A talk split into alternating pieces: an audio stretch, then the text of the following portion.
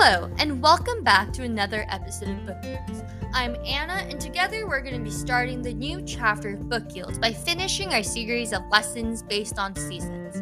If you haven't listened to our previous podcast on Winter Wonderland and you had me at Pumpkin Spice, go ahead and pause the podcast and come right back.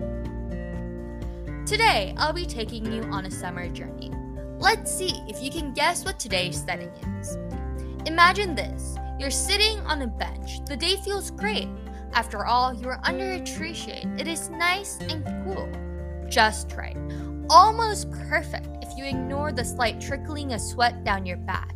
It is getting a bit too hot for you to be comfortable, but right now you're enjoying the fresh smell of grass that is tickling your bare feet. You feel your slippers on the ground as well, but the slight breeze drifting past your skin feels too good. After enjoying a few minutes listening to the kids who are playing basketball on the court behind you, you decide to stand up.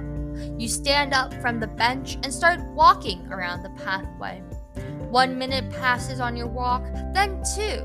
Then by the fourth minute, you have to stop. It's just too suffocating to walk any further. Your short sleeve shirt and shorts that you made sure was nice and fresh this morning is now dripping. You wipe your face and now your hands are wet. The day that had felt so great sitting under the tree has now turned into a nightmare of heat. All you want now is a drink of cold water. Then you remember. Your parents who came with you today brought a backpack filled with snacks and, most importantly, a water bottle filled with ice cubes and water. You started walking back to your bench, and soon you hear your parents talking. One step by step, you approach.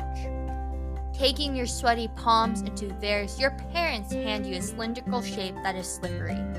A smile spreads across your lips as you realize that it's your water that you walked all the way here for. As you're gulping down the last drop of water, you're wishing to go back home and take a nice cold bath. Any idea what this setting is? If you guessed a blistering hot day at the park, you are right.